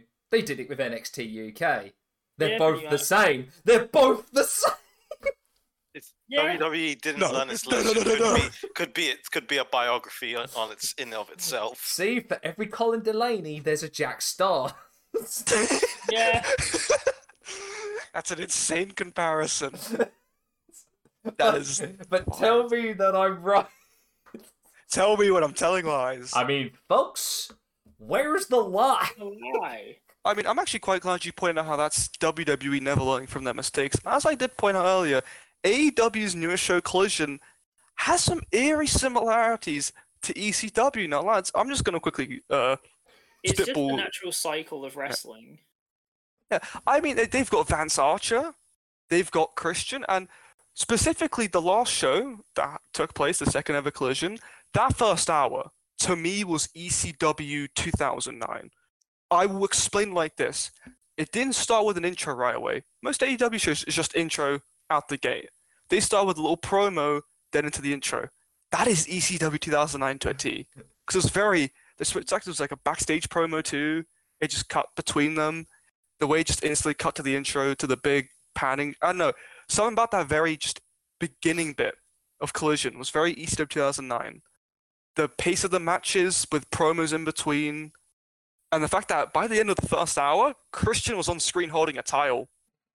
Lads, it's it's the same thing, and I'm here for it. Time is a straight line. yeah, I'll tell And you it's this, folks. terrifying. Chair, you may. I wasn't say you haven't fully convinced me to be a convert to the year 2009 in ECW. However, you may have been able to sway me slightly that it wasn't. It wasn't as bad as I thought it was. There were some diamonds in a very, very, very, very, very rough patch.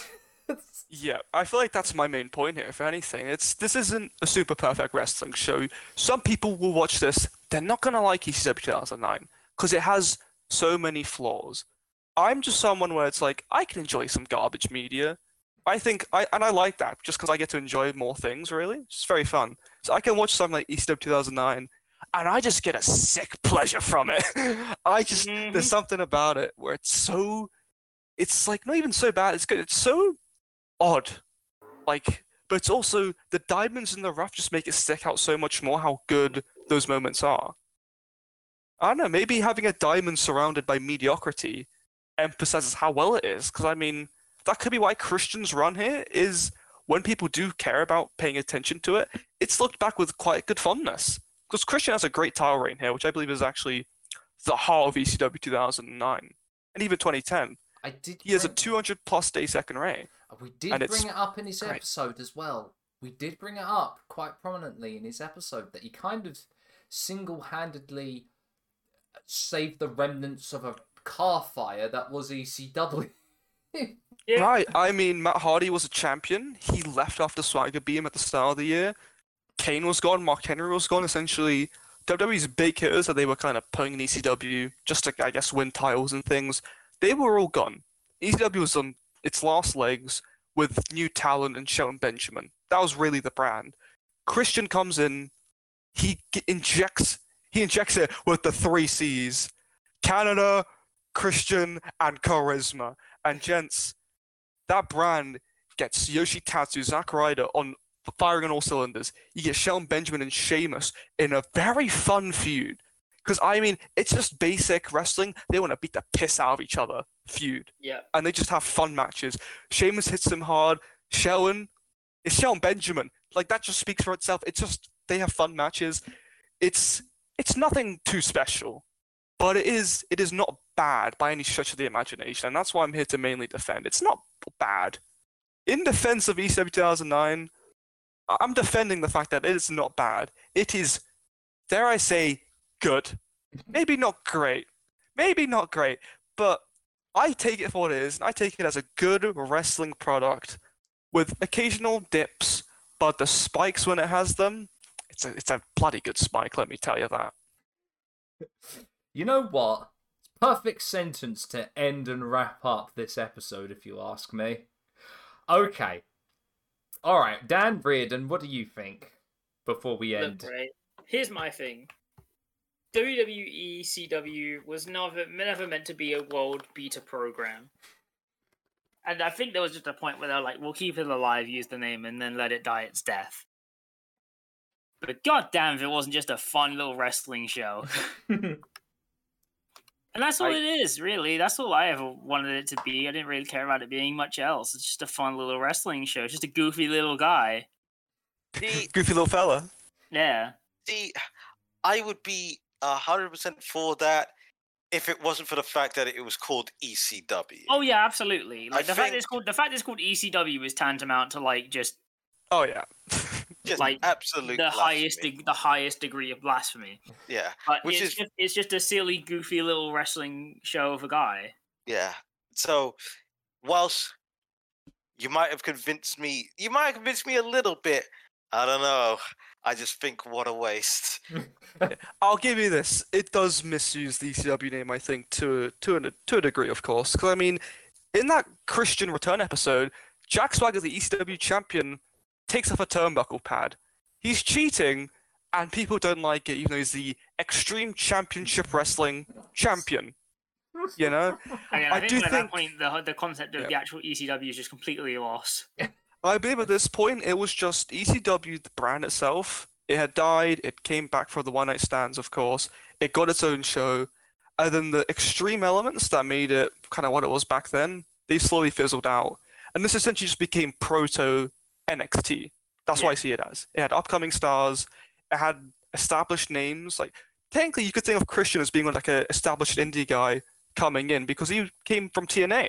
Mm. He Yeah. kind of he's in like that kind of I don't know Adam Cole position you could say or Samoa Joe where he comes into the brand, becomes their top champion, and just gives it some life. I don't know. I just I find it very it's a very good case study. I think. I, Oh, I'm that's in interesting. There. I'm in agreement there. It has been. It's been a lot of fun to kind of realise all this, if I'm honest, and uh, maybe the next time you you come to the defence of something, it will be the very first incarnation of NXT. Oh, I mean, will I be defending that? I don't know. I mean, we'll see. We'll see. but uh, I actually don't hate it that much. But Oh, oh, oh! That now you convinced me. ah, here comes the sequel. No, no, no, no, no. So yeah, that is where we're going to end this week's episode. Chair, what an absolute pleasure it has uh, has been to have you on. Uh, this time for a very like a full on, fully fledged episode. I am so happy. It's been an absolute pleasure, sir. If you have socials, uh, videos, anything coming up that you've edited, um, uh, anything else like anything that you would like to promote, the floor is yours. Take it away. Alright, well, thank you very much for having me. Anyways, this has been a very fun. This has also been incredibly fun to record. I, as you can tell, I'm quite passionate about this. Like, I just love to passionately speak about things, even as like almost mundane as this. I don't know. This was just a lot of fun. Uh, I don't have anything ready to promote. I'll, I'll give you this. Uh, I made a video on YouTube called Jungleman, the entire feud of Christian Cage versus Jungle Boy. It was about their feud uh, up until Full Gear 2022. I it's not like the best video of all time, but I still think it's a very fun video. Just going over their feud. It's got some music laid in to just essentially get you through some of the dull moments. It's a very fun video, I think. Do check it out if you if you do care. That's that's all I really got. I'm just very thankful to be here. I'll oh, stop it, stop it, you. Obviously, as well, if you're in the BasedWorld community, Chair is usually there as well. Um, and your Twitter handle is at TopSuperKicker, if I'm correct. Is that right? That it is, yeah. But uh, yes, um, Chair, it has been an absolute pleasure to have you on, sir. Thank you, thank you, thank you so much for popping in. Um, and uh, yeah, convincing us us three somewhat that it wasn't too bad. All things Alright, as long as. I, uh, as long as I convinced you even a little bit, I convinced even Tyrion a little bit, and I got Dan quite a bit as well. So that's. I those are big victories for me. exactly. Exactly. All right. Next episode. Oh, man, we're going from one extreme to the other, believe it or not, as we are joined by our dear friend Connor for the fourth time, I believe he's on. He's been on this show as he discusses Raw Underground oh my! Could it be? from I'm from, gone. from the from your I'm double potatoes to your strippers to Omos guarding the door. Oh boy, we are talking all about it. And how appropriate as well, as we're just having we're just coming up to an underground rules style match on NXT. I kid you happen? not, they actually have are having an underground rules match. they are bringing the concept back, everybody. Can't believe it. But that's all for the next episode. Until then, I have been Sam. This has been Dan, Reardon, and Chair, and you've been listening to the Sweet Chinwag podcast. We will see you as always on the next one. Bye, everybody. Bye. It's Christian.